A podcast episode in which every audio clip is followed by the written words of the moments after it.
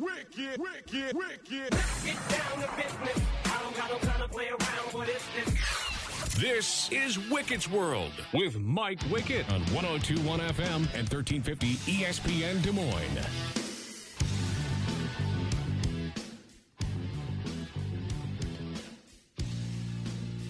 Sorry, I was trying to finish a tweet, Kira. I apologize. uh, welcome in here on a Friday. Uh, back after we were not on last week, right? Because of a bowl game. Is that right? We had a bowl game on. Uh, we were not on last week.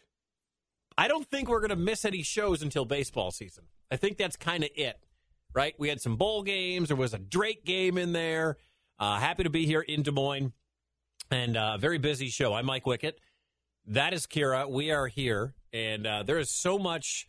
It was a very weird week, and we're going to get right into where we're at right now. And then we're going to talk about where we came from this week because it was one of the strangest weeks I think any of us can remember in the National Football League and, and in the sports world. And, and sometimes when stories are bigger than sports, that's when you kind of have to take a step back and realize sports' place in the world. Because on Monday, I mean, I my wife doesn't care about football. She may do better than me in fantasy football, but my wife really doesn't care about the outcome of games. And she knew that I was in a championship in one fantasy league, and she came up to me and she said, "How's it going?" And I said, "Well." This guy from the Bills just took a massive hit and then collapsed. Now there's an ambulance on the field.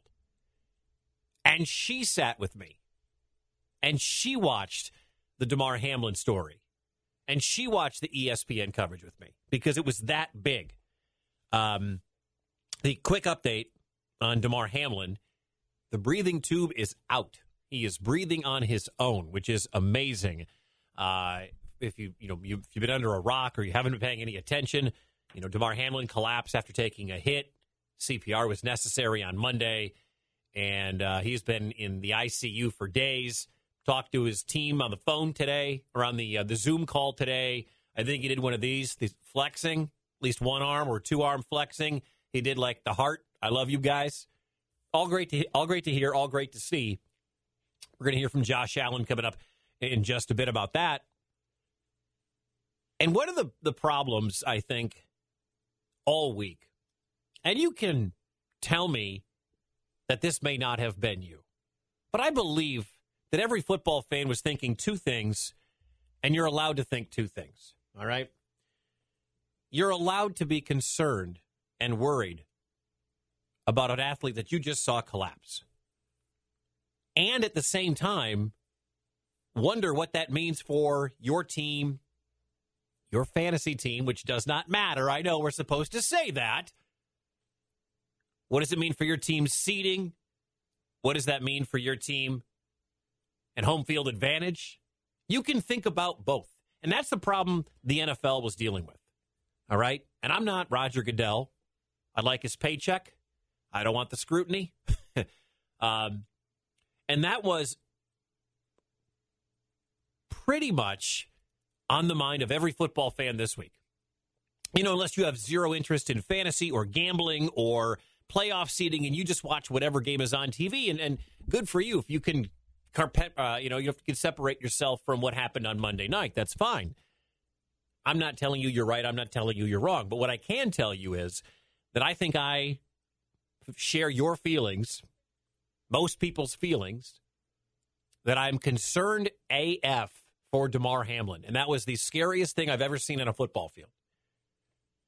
I thought what I saw with Tua Tagovailoa earlier this year on the same field, ironically enough, I thought that was the scariest thing I'd ever seen when his fingers went 10 different ways.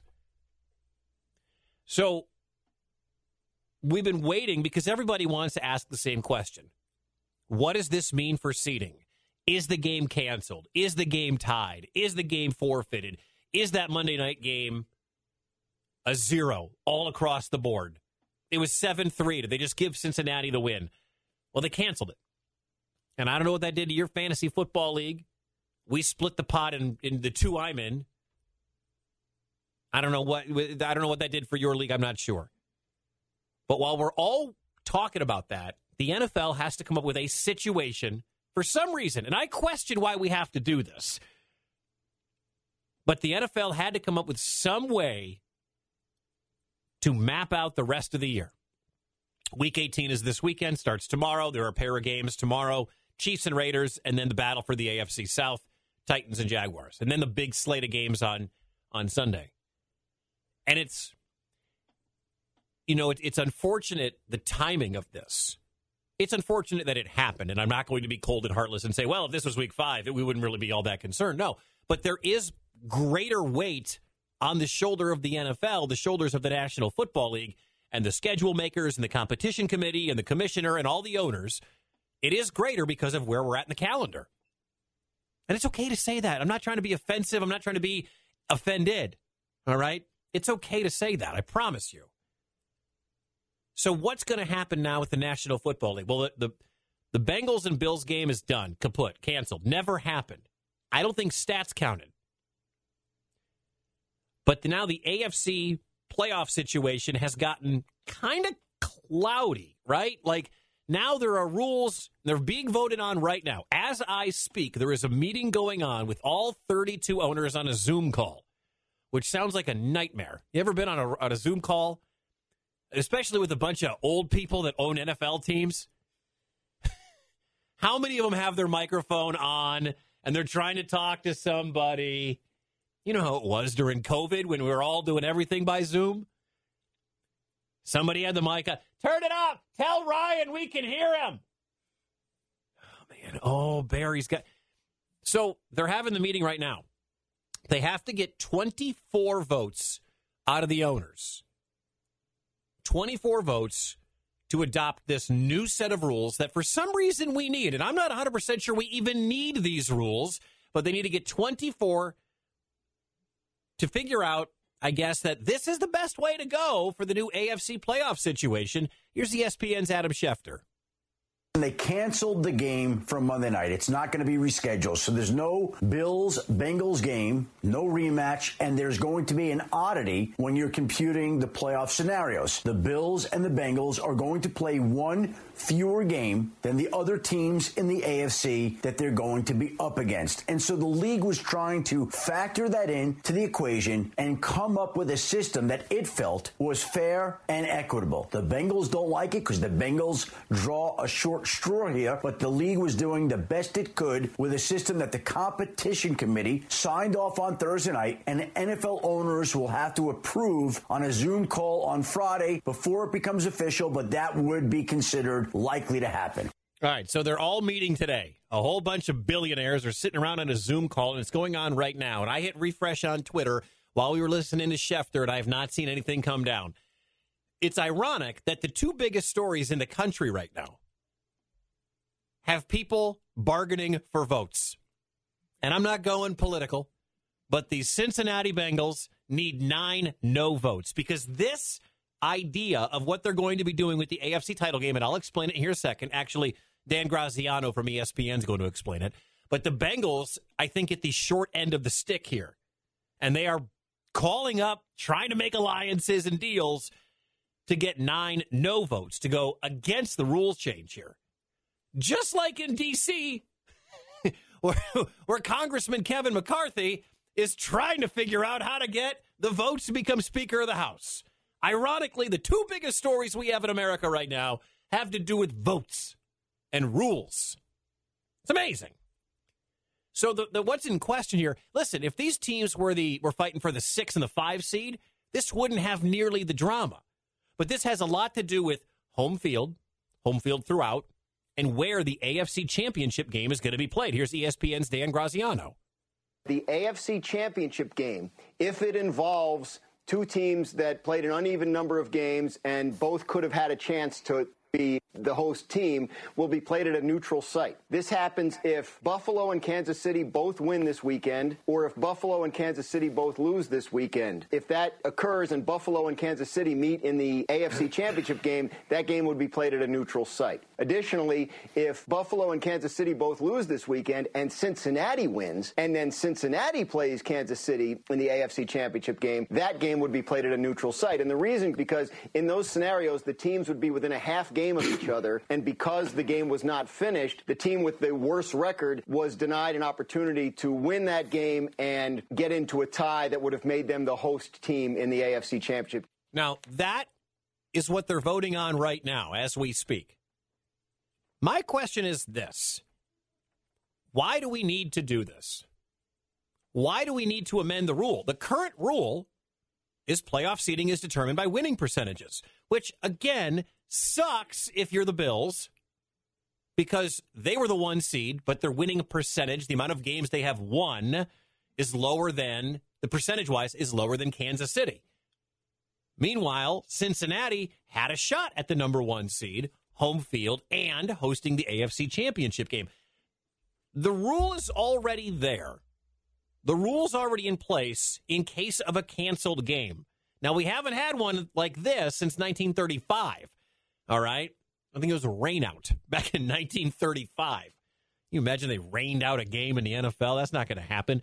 Unfortunately, we had a much more serious situation happen on Monday, and they canceled the game. It is over. It is done. This would be a diff- it would be a very different scenario if this happened week six. They could move around teams, move around games, move around bye weeks like they did during COVID, but we can't do that. I know this is sometimes the wrong answer, but why did we have to change this? Why couldn't we just say, listen, this just happens to be the hand that everybody is dealt? Now, I don't hate the proposed rule changes with the neutral sites and everything. And by the way, should Cincinnati lose to Baltimore, they still win the AFC North. But should Cincinnati lose to Baltimore this weekend, a coin flip will determine where they will play if they play in the wild card. It is so damn confusing to have this coin. Like, I, I kind of just want to see what happens tomorrow when the Raiders and Chiefs play, and I expect Kansas City to win that game. It's in Vegas, but you still got to expect KC to win that game. And then I kind of want to see what happens between New England and Buffalo. They're playing in Orchard Park. The emotions are going to be sky high on Sunday. And then I kind of want to see what happens with Cincinnati and Baltimore and wonder if everybody complaining or everybody just sitting here wondering why in the heck we're making these rule changes like I am, were we all doing it for nothing? You know, let's kind of see how things play out. Now, all three of those teams should win. Bengals are at home. Ravens have Tyler Huntley playing at QB. Bills are at home. The emotions on that team are going to be incredible, but they should handle New England. Who knows? New England has a, a shot at making the playoffs, too, so you know they're not going to roll over. And then Kansas City, maybe the best team in the league, they're going to Vegas. Vegas is starting Jarrett Stidham. So I kind of just want to see what happens before we all jump and call this bad or bogus. But the owners are determining that right now. And one of the questions I had was what happens if Cincinnati gets the votes? What happens if Cincinnati, who doesn't like this rule change, Zac Taylor has already come out and said that we should be playing by the rules, the rules we already have in place. Well, here's what ESPN's Dan Graziano says happens if this rule change does not get passed today. If it doesn't pass, there's two possibilities. One, they just default to what it would have originally been, and just seedings are determined and home field determined by winning percentage, regardless of the fact that teams have played different numbers of games. Or they could propose something else Yeah. and vote on that. They're just a little short on time. They want to get this wrapped up before this weekend's games kick off, which is, in this case, tomorrow. By the way, why didn't this get done Tuesday or Wednesday? Why are we talking about why are we having a vote Friday? And if you're on the West Coast, Friday morning. Like why why didn't we get this done? Or actually everywhere Friday morning. Why didn't we get this done yesterday or the day before? I mean, I know there are t- there are 8 million moving parts. I I understand there are 8 million moving parts and you're talking about a lot of money. a lot of TV money. a lot of people money. A lot of rich people money. A lot of money I'm never going to have any any share of. But it just feels like we're waiting to the 11th hour and that might influence like hey we have to get this done. Let's all vote yes. I don't know if it's going to pass. I have no clue. You got it they got to get 24 yeses for this thing to pass. And i'll hit refresh on twitter and i'll check it out and see if i can find anybody who has got it. Now the difference is unlike the vote going on in with uh, congressman kevin mccarthy we don't get a play-by-play of okay mark davis of the raiders voted yes uh, all right, Bob Kraft for the Patriots voted no. We don't get the the play by play of who's voting yes and who's voting no of the the owners of the National Football League. So that's where we're, we're all just in a holding pattern until it comes down. But I go back to what I asked earlier. Why are we changing a rule that was actually already created for this exact situation? If there's a canceled game, we go by win percentage. We had a canceled game. Why are we going by win percentage? Why are we not going by win percentage? I, I don't quite understand it. I'm sure it has to do with money because that's always the answer to everything. One thing I did hear before we go to break, I did hear this on the show right before us, which is uh, Fitz and Harry, no longer Bart and Hahn. I got to wonder if either the players or the owners or the league doesn't want a scenario where Cincinnati and Buffalo play on that field. I have to wonder if that is factoring in because we're going to hear from Josh Allen coming up here in a bit about getting back on the field and what it's like to get back on the field. And they're going to play at home at, in Buffalo against the Patriots coming up on Sunday. And that crowd is going to be incredible. Normally, I don't care about Bills Patriots, but I care about Bills Patriots. I want to see the crowd. Cincinnati plays at home. That crowd's going to be electric. But it's from, from, from the player's perspective. Do they want Bills Patriot? I'm sorry. Do they want Bills Bengals at some point back on that field in Cincinnati? Do they even want to have a chance at that happening? And I don't know if the answer is yes, and I don't know if the answer is no. But that's something that I thought about right before we came on the air here. Um, I'm going to get to Josh Allen. He had some very interesting things to say about speaking to Damar, about how they actually get back on the field and play football. And also, I can't tell you what it's like to be an NFL player, but I can tell you what it's like to be a broadcaster. And I need to, I want to talk about the broadcast on Monday night. What we saw from Joe Buck and Troy Aikman and Suzy Kolber and uh, Lisa Salters, Schefter, and Booger McFarland, and then Ryan Clark and Scott Van Pelt, and that whole broadcast. I want to get to that coming up. And if you're watching on the video, hello, it's up to Brian and Brent and Ron and Doug and Dave, and my mom's watching. Hello, mom. I'm in full green and gold here today. Of course, we have to talk about the big finale to the year on Sunday night. We'll get to the Packers and Lions as well. Wicket needs a timeout. He'll be back soon. You're listening to 1021 FM and 1350 ESPN Des Moines.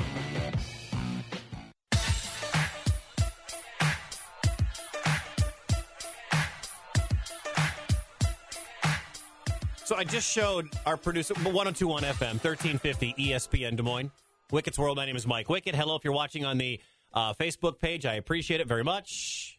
So, um, I just showed a chart to our producer, Kira.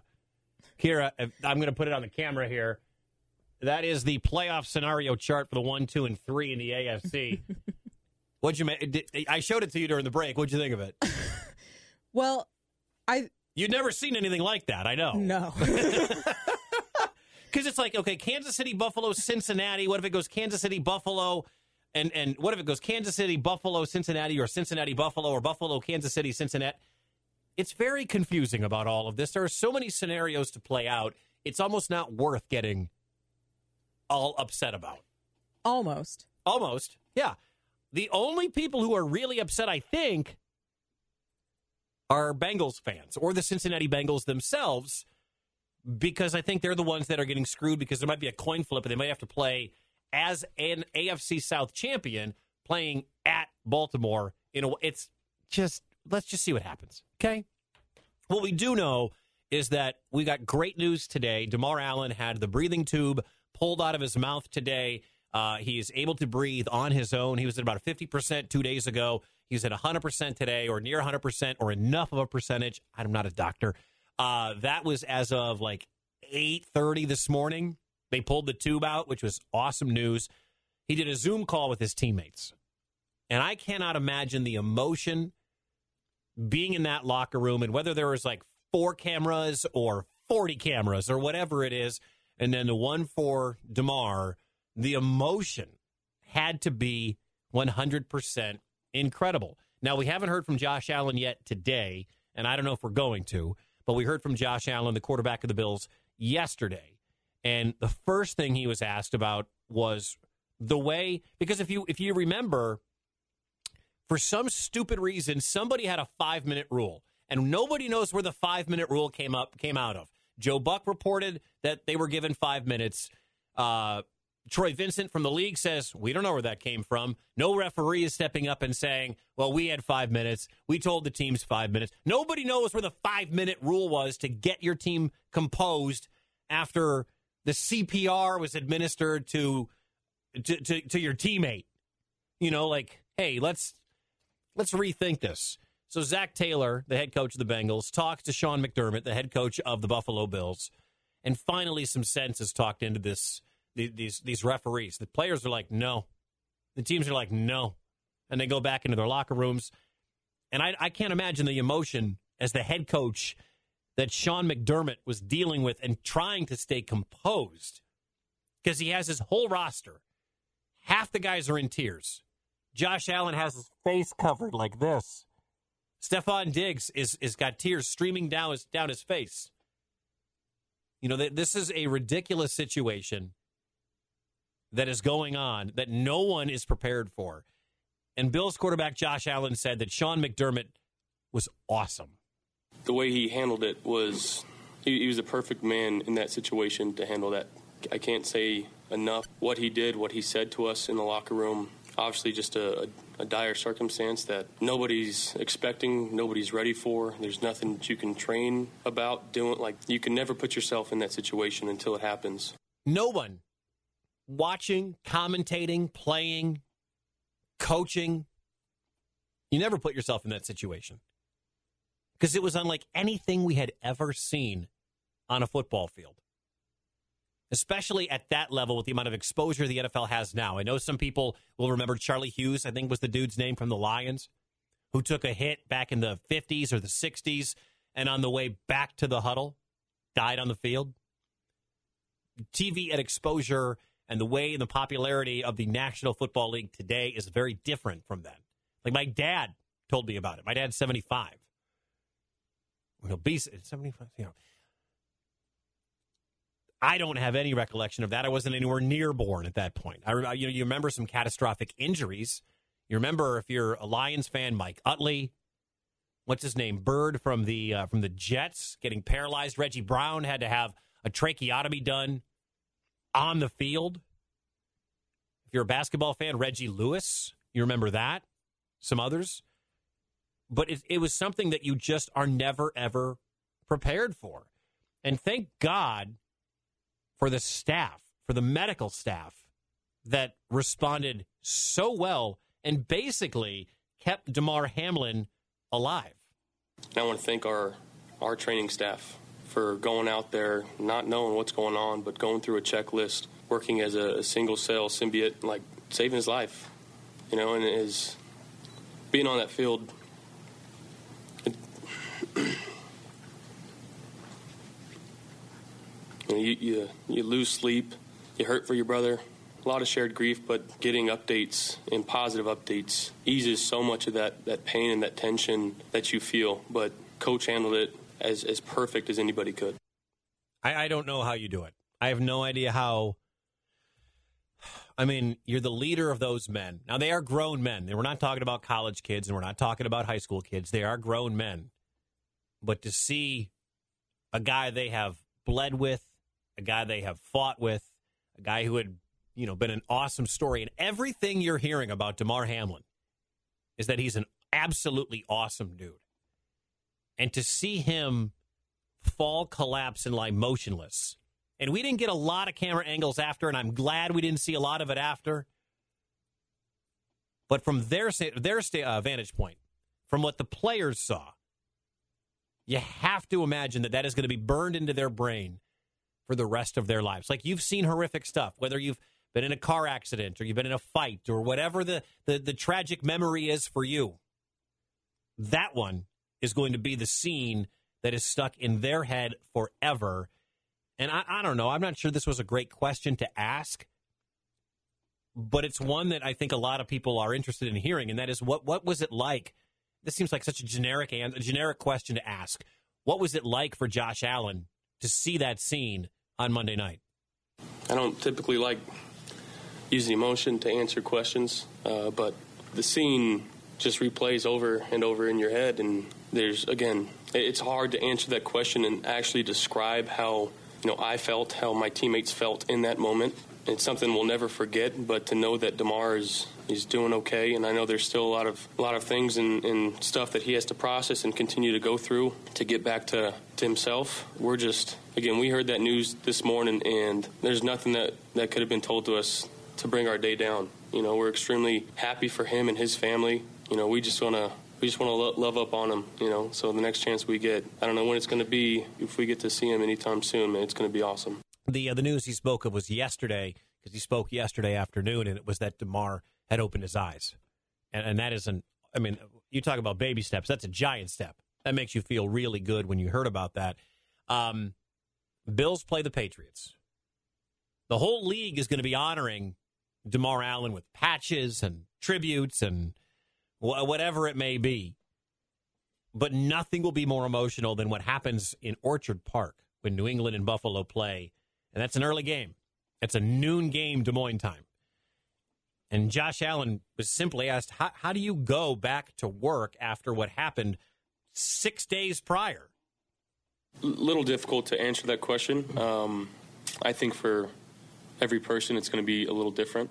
I think putting that helmet back on today was a really good thing for our, our team and just to, to kind of go through that process. Um, but I'd be lying to you if I didn't say, you know, some people are going to be changed forever, you know, after being on the field and witnessing that and, and feeling those emotions. The best way that we can continue to move forward, obviously, the updates that we keep getting on Damar really lift our spirits, leaning on each other, talking to each other. You know, we've had some, some very open and honest and deep talks, some unbelievable uh, it sounds weird, but embraces as men, just hugging somebody and actually leaning into them. There's been a lot of that going around, and you need every bit of it. You, you really do. And the fact that we just keep hearing good news about Damar, it, it just keeps pushing us forward. And the best news so far happened today, and that is the tube is out. He's breathing on his own. They did a Zoom call. All all the good things are are starting to happen, which is great because there was so much worry, so much unknown, so much.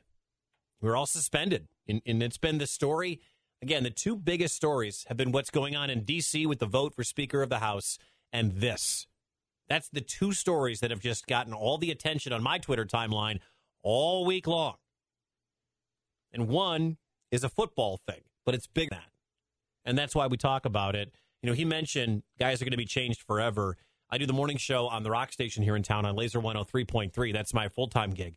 And one of our listeners named Mason called in and said, Do you think this is going to keep kids from playing football? And I don't know if it's going to keep kids from playing football. And, you know, all of a sudden, when you start talking about kids not playing football, there are going to be so many that will say, This was a freak accident. You could step off the the curb the wrong way and blow out your ACL and your entire career is going. And you're right. Yeah, you absolutely can. I think. I, I don't know if this is going to push people over the edge that were teetering on let my kids play football, don't let my kids play football. I think the con- the concussion stuff, the CTE stuff, I think that way is pretty heavy on whether or not you're going to let your kids play football. Um, you know, this doesn't happen that often where a guy takes a shot to the heart. And by the way, let me clear something up.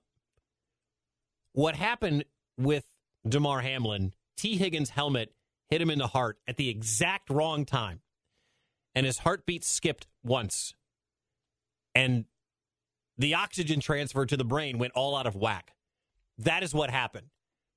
Anyone who is spewing lies about vaccines, of having any effect on Damar Hamlin, needs to be shot down right away. All right. Any of those those lies need to be shot down right away. This had nothing to do with any kind of vaccine. So please don't make it something that is mythical and false. I, I can't get the words right because I'm going to butcher it, but the two words start with the letter C. That is what happened to this guy. All right. It has nothing to do with anything of, of that nature. But someone, when we were having the conversation about whether or not, you know, kids are going to play football or whatever, somebody said, you know, it's too early to have that conversation. No, it's not. It's not too early to have that conversation. I believe there are going to be a lot of guys in the NFL because when the CTE stuff started happening, a lot of guys in the National Football League retired early. Didn't want to wind up with too many brain injuries.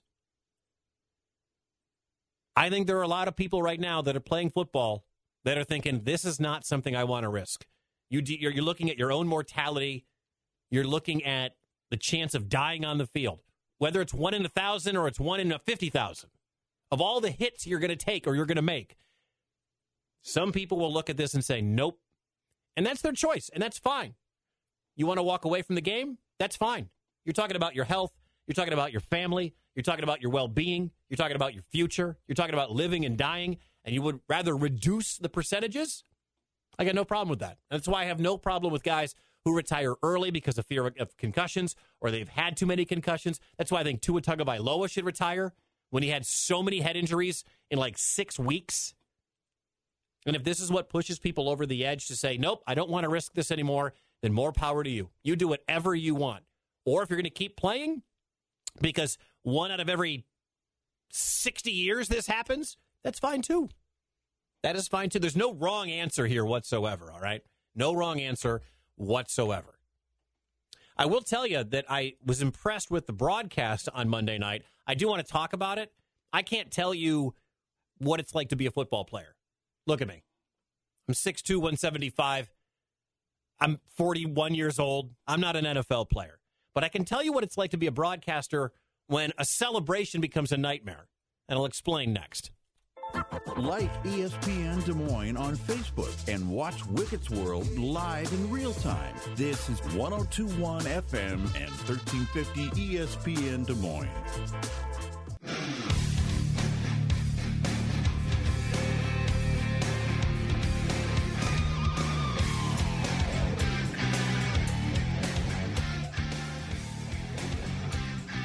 One zero two one FM and 1350 ESPN Des Moines. This is Wicket's World. My name is Mike Wicket. Happy Friday to you. Well, we got a lot of sports coming up this weekend. We got live sports all weekend long. We got Drake basketball. We got men and women's Drake basketball. We got an NFL game coming up on on Sunday. Telling you. And then Monday we got the national championship game. Should be Michigan. TCU and Georgia should be Michigan. Man, oh man. So the story of the week in sports, and maybe the story of the year in sports, has been that of Damar Hamlin. You've seen the shot. It happened on Monday in the uh, the Monday night game against the uh, Cincinnati Bengals.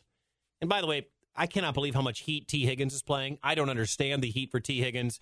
Uh, Bart Scott made a terrible mistake by saying that he raised his helmet into uh, Damar Hamlin's chest. As it, there are some, there have been some terrible takes on national television sports debate shows. Okay, we won't even talk about the theatrical presentation that Fox Sports One puts out there with Shannon and Skip, which, by the way, is all done by the producers. All of that is fake. All right, all of that's fake. Don't get don't get led around with a carrot in your nose in front of your nose uh, and not understand that that is WWE stuff that they are doing over on that show. And then Bart Scott blaming Tee Higgins. But I do want to go back to the broadcast on Monday night. I opened the show saying that I was sitting there with, you know, just watching the game. I had two guys in my fantasy championship game playing in that one. I actually had Tee Higgins and I had Ja'Marr Chase. And he had Joe Burrow and he had uh, Stefon Diggs. And my wife, she was begging and hoping that I win because I was going to be miserable if they lost. And a night like that puts things in perspective. Like, who cares? It's fantasy football. Yeah, there was some money on the line, but the, the, the bigger deal is what happened on that field. And she asked me, she said, How's it going so far? And I said, Well, um, there's a guy on the field they're trying to bring back to life. And they're trying, and now there's an ambulance on the field. And she stopped what she was doing. And my wife doesn't care about football. And she came, sat down next to me, and we watched the coverage. And I can't tell you what it's like to be an NFL player. I can't tell you what it's like to be an NFL coach or anybody affiliated with the team. But I can tell you what it's like to be a broadcaster when something turns a celebration into a nightmare. Because what you saw was exactly that. And what you saw was what the one of the major reasons, and I know people for whatever reason think that Joe Buck hates their team. Joe Buck does not hate your team. I don't care if you're a Chiefs fan, I don't care if you're a Packers fan, I don't care if you're a Cowboys fan. Joe Buck doesn't hate your team. All right? Joe Buck doesn't care about your team. Joe Buck calls the biggest games on the planet for a reason. Okay? The biggest baseball games for a while, all those World Series games, all the Super Bowls. Joe Buck is great at his job. Is he my favorite broadcaster? No. But what we saw on Monday night, the way that Joe Buck handled a situation that not a broadcaster ever on this planet has had to deal with, is why he is a Hall of Fame broadcaster. Joe Buck was fantastic. You know, the, he didn't just try to fill things up. Joe Buck didn't just try to tell you miscellaneous facts. He didn't try to fill the dead air.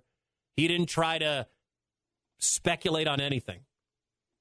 He even at one point said, We can only tell you what we know, and we're not going to tell you what we don't know, which is so good and so refreshing in today's era of broadcasting because so many people will just turn it into an opinion show. Well, what do you think? Joe Buck's not a doctor. Joe Buck doesn't bring people back to life. He's not an EMT. He I don't know if he knows CPR.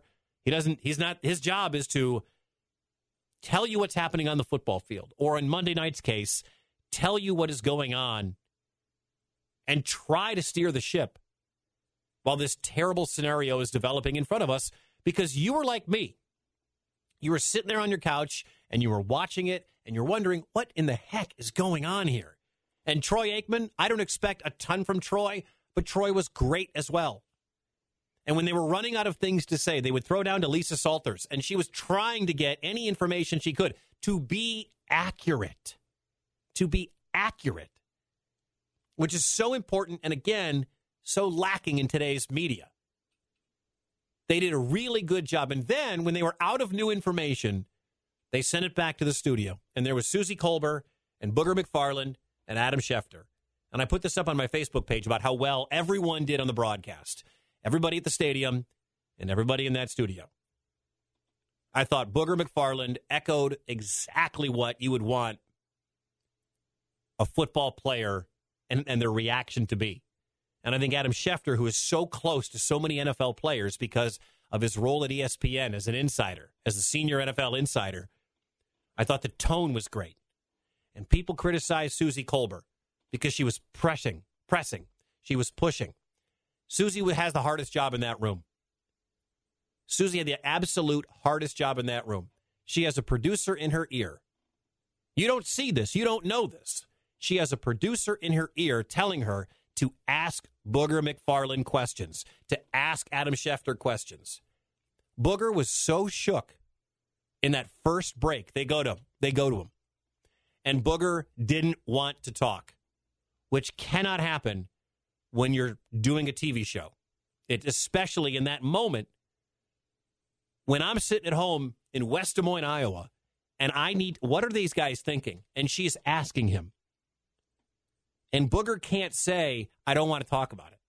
You can't have that reaction.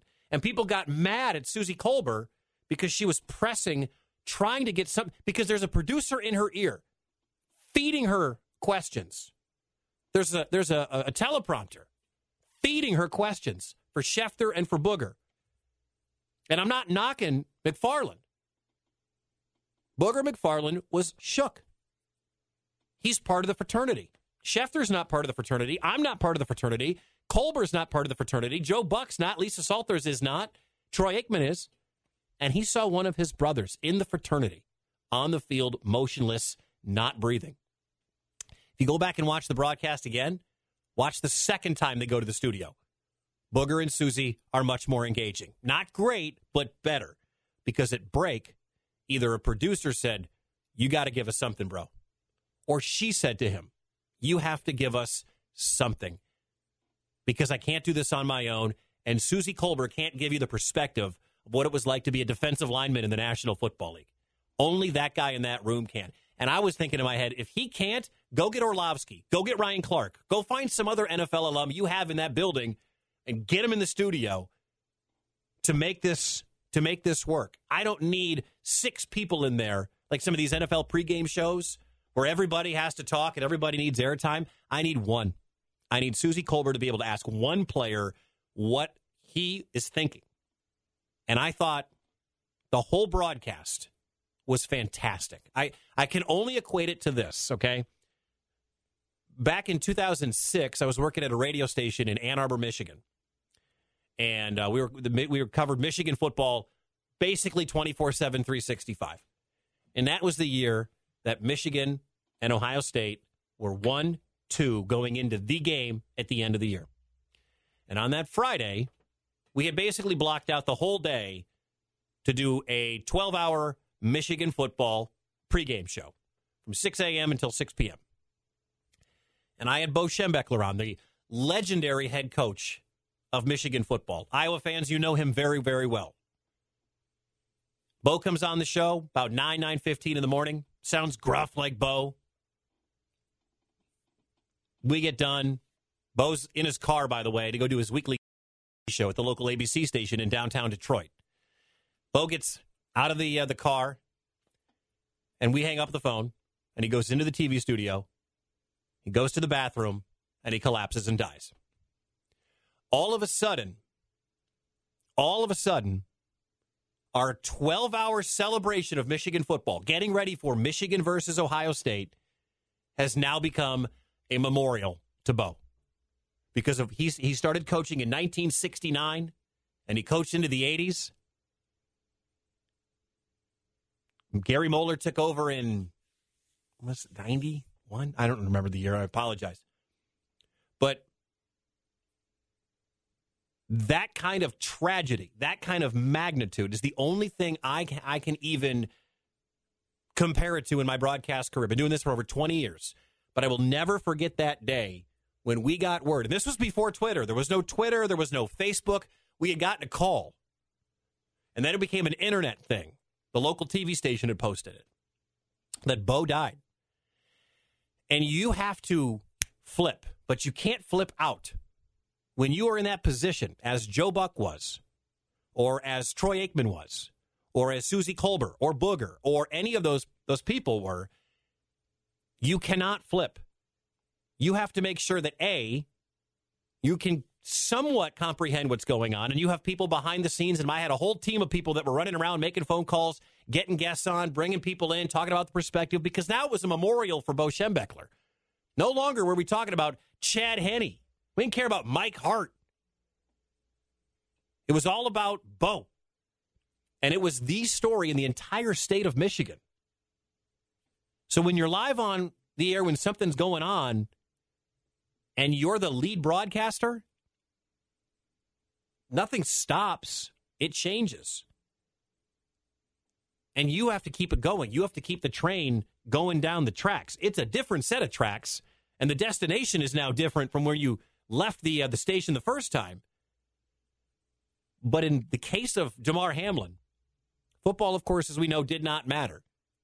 Life mattered. And as the broadcaster, you have to keep going. You know why? Because people were tuning into me that day in my radio station, just like they were tuning in to the Monday Night Football game. Whether you were there to watch just Bengals Bills, fantasy, you're gambling, whatever it was.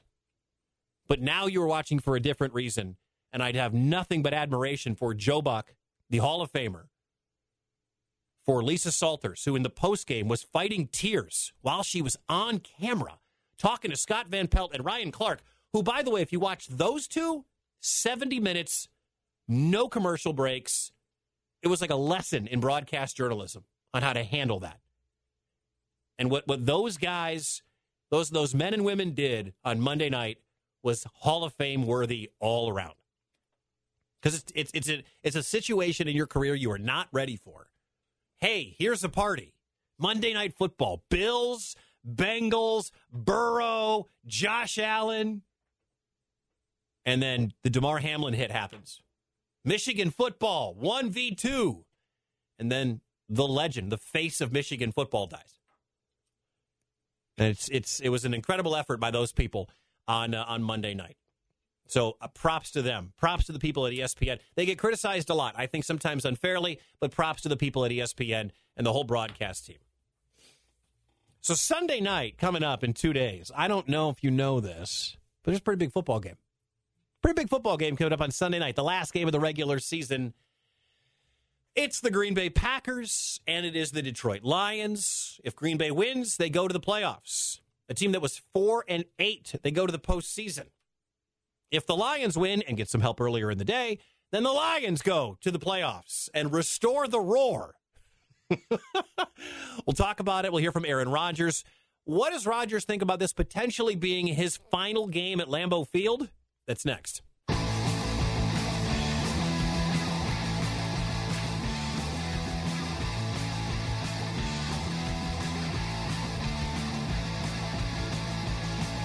One hundred zero two one FM and thirteen fifty ESPN Des Moines. I'm Mike Wickett. Happy Friday to you. This is Wickett's World. I believe the NFL, all the owners, 24 owners at least, approved all of the uh, AFC playoff measures. They changed the rule. And again, I, if you missed this earlier, I came on the air as they were all meeting. I don't know why we needed to change the rule. We had a rule built in, but uh, now there is some neutral site stuff between Kansas City and Buffalo that did get voted in today. If Kansas City and Buffalo meet in the AFC Championship game, the game will be played on a neutral site. Same thing goes if it's Cincinnati and Kansas City, but if it's Cincinnati and Buffalo, that game will be played in Buffalo. Should Buffalo beat New England? And just wait. Just just figure it all out at the end. Uh, there's so many incredible games coming up on Sunday. Week 18 begins actually on Saturday. You got the Chiefs and the Raiders. Kansas City should take care of business. It is a rivalry, but we're talking about Jarrett Stidham versus Patrick Mahomes. And I realize it's Jarrett Stidham versus the Chiefs defense, and it is Patrick Mahomes against that Raiders defense, and then there's Josh Jacobs to factor in, and all these things. But if Patrick Mahomes can't go into Vegas and win, I will be very surprised. Dude's going to win the MVP, should win the MVP. He should go in and win. And then Saturday night, it's Titans Jaguars. The winner gets the AFC South. And if the Titans win, they'll win it. They'll win the division at eight and nine. Jaguars are eight and eight right now. Uh, that one is going to be played in Jacksonville. Uh, Buccaneers and Falcons, meh. There are a lot of meh games, by the way. Texans, Colts, meh. No one cares. Uh, Vikings, Bears. Vikings have an outside shot at the two. Bears are resting Justin Fields in that game. Minnesota's an eight point favorite on the road. We'll see if primetime Kirk shows up in that football game. Uh, Jets, Dolphins, meh. Who cares? Browns and Steelers, meh. Who cares? Panthers, Saints, meh. Who cares? There's a lot of block games. This always happens the last week of the year. Somebody asked me who, who doesn't play fantasy football, you know, why are championships week 17 and not week 18? This is why. All these meh games that do not matter. Stars get rested. It, it's it, it doesn't really matter. Like, you know, if the uh, well, I guess that one does matter. I was going to say Cardinals Niners, Cardinals Niners, that does matter because if the Niners win, they lock up at least the two seed in the NFC. They could get the one if the Eagles lose. They're playing at home. Looks like Jalen Hurts is going to play in that game. Are the Giants going to rest starters? Because I don't think they can improve their playoff seeding. I think they are locked in. Uh, Rams Seahawks. Seahawks win, and they, they have to hope that the Packers lose because they get in. If the Seahawks lose, then the winner of Sunday night gets in. Cowboys Commanders. Cowboys have a chance at the one, I believe. They need some help. Commanders are eliminated. They're starting rookie Sam Howell in this football game. Of course, Ravens Bengals. There could be a coin flip done. Ravens have won the AFC South, but they could be playing their wild card game in Baltimore if they lose the coin flip. If they lose this game and lose the coin flip, they go to Baltimore. It's weird. I know. Let's just wait and see. But the game that matters, the game on Sunday night, you knew uh, the NFL was licking its chops to put the real America's team, the Green Bay Packers, on Sunday Night Football with everything on the line for Aaron Rodgers and company. The playoffs are on the line. If Green Bay wins, they're in. And you never would have had me believe that when they were 4 and 8.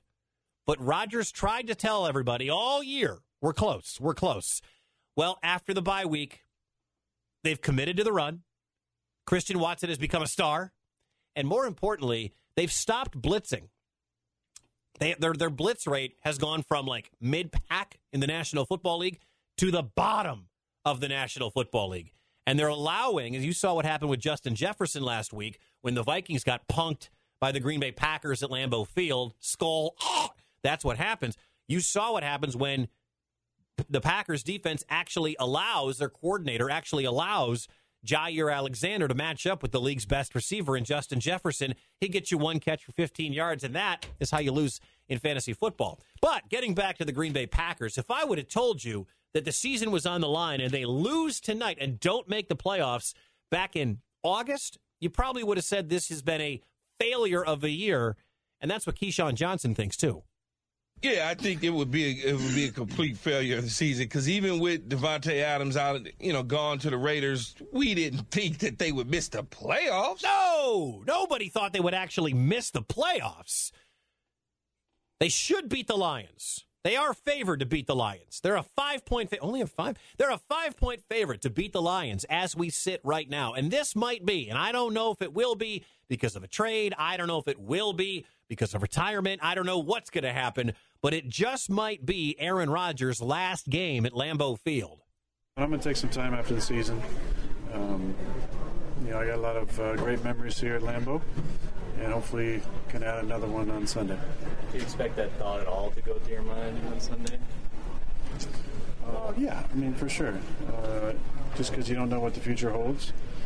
But uh, when I think about that, it's nothing but gratitude. Not remorse or sadness, just gratitude for the time that I've been here, the amazing memories that I've had on this field. Uh, been a lot of great moments. Um, but, you know, I'm still undecided. Uh, we're all undecided about the future. We're just going to enjoy uh, Sunday night and hopefully have some more to play for. You ever heard the term chumming the water? That is chumming the water for national sports talk hosts like guys that come on this radio station later with Canty and Carlin who hate Aaron Rodgers. He, that was an absolute honest answer. And at his age and where the team is at, it's a fair question. And all he did was answer it. He doesn't know. All right.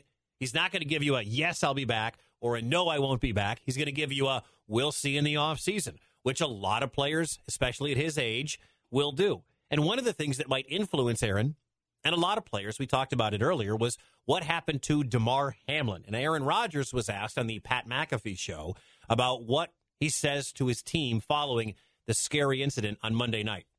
So what do you say to the guys? I don't know. I mean, I just I just think you you maybe have the best situation. Just have an open forum to allow guys to just share their emotions. I think as men sometimes we're so conditioned maybe to suppress everything, to just put on a good face and you know we're going to tough through this. I don't really think that's the that's the approach. I think it's to to talk about the mortality of this game, talk about the risks involved, talk about how that brings us together and that bond that we have is so special because we know that these kind of things could happen. You don't ever think they're going to, but but I think uh, having a forum where we can talk about our mortality in this game and, and what we you know what we go through uh, to play it and what we put on the line uh, post career as well. You know, there are some things that Aaron Rodgers says that I completely disagree with, but that is one I 100% agree with. And I, I give props to him for talking about mental health and to Patrick McCaffery of the Iowa basketball team, the men's team. He stepped away because he's dealing with mental health challenges. Mental health is physical health, and you're allowed to discuss it. You're allowed to not be a guy. It's all right. And when something like Damar Hamlin and what happened affects you and your psyche, you can talk about it. All right. Little ghost to get out of here? All right. Let's see where you're at, Kira. Thanks for listening. We'll do it again coming up next week. Follow me on Twitter at Mike Wickett, ESPN Des Moines, uh, ESPN DSM on social media. Have a great weekend. We'll talk to you next week. Go Pack Go.